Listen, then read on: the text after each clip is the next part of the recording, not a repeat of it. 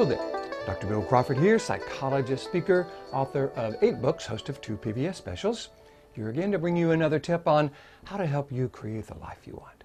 Specifically, how to use my life from the top of the mind philosophy to bring more clarity, confidence, creativity into everything you do.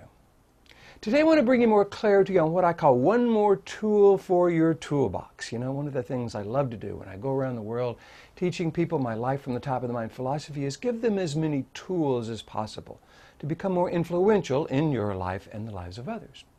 And one of these tools has to do with clarity about our beliefs, our perceptions, our interpretations, our expectations.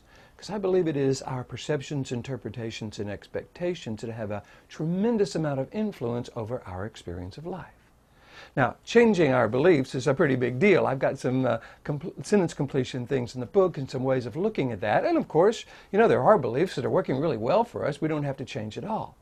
So rather than kind of getting into that in this relatively short video, I want to give you a tool that you can use immediately and one I think a lot of people aren't aware of. I think we have a tendency to define the negative people and situations in our past in terms of their effect on us. In other words, we have a tendency to, to define certain people or situations as annoying or depressing or stressful or irritating or worrisome. And doing so, while understandable, because I'm sure we have felt annoyed and stressed and worried and depressed and irritated in the past, has a tendency to begin to influence our present and our future in ways that I don't think is serving us, that we probably wouldn't recommend to someone we love.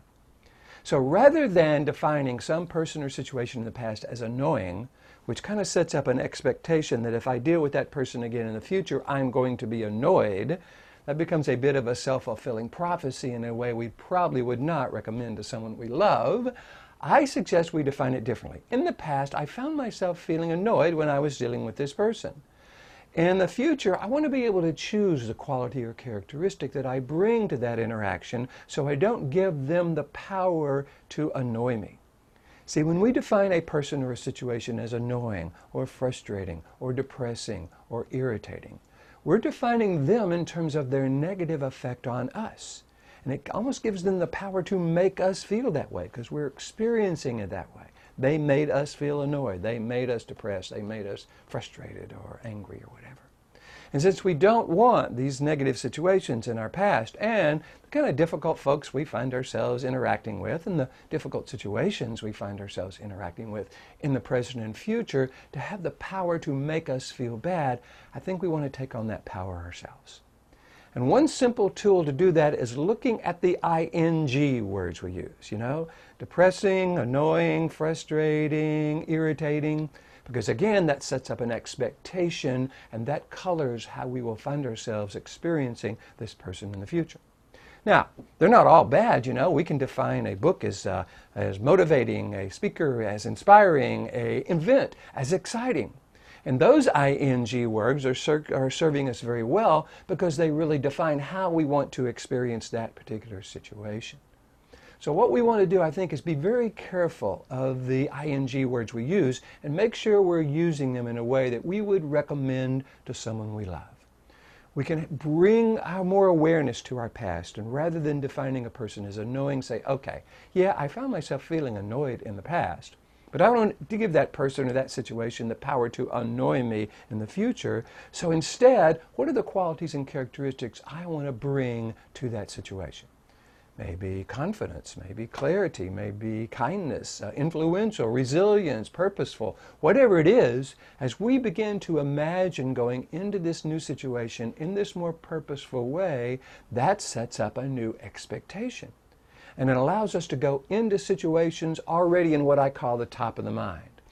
For those of you who follow my life from the top of the mind philosophy, you know I teach people how to access their clarity, confidence, and creativity by accessing a very specific part of the brain.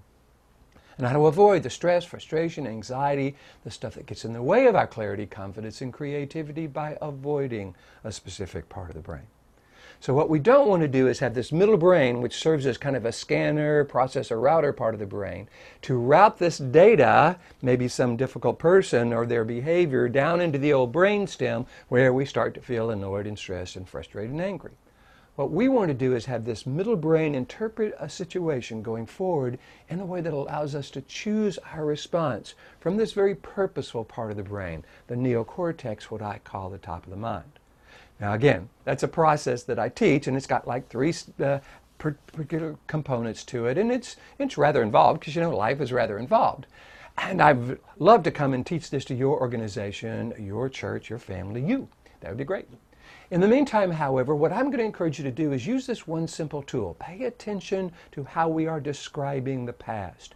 And if we are using ing words like annoying, frustrating, depressing, and irritating in a way that we do not want to bring into our present and our future, let's change those words to inspiring or exciting or challenging even, so that we choose qualities and characteristics that we would recommend to someone we love.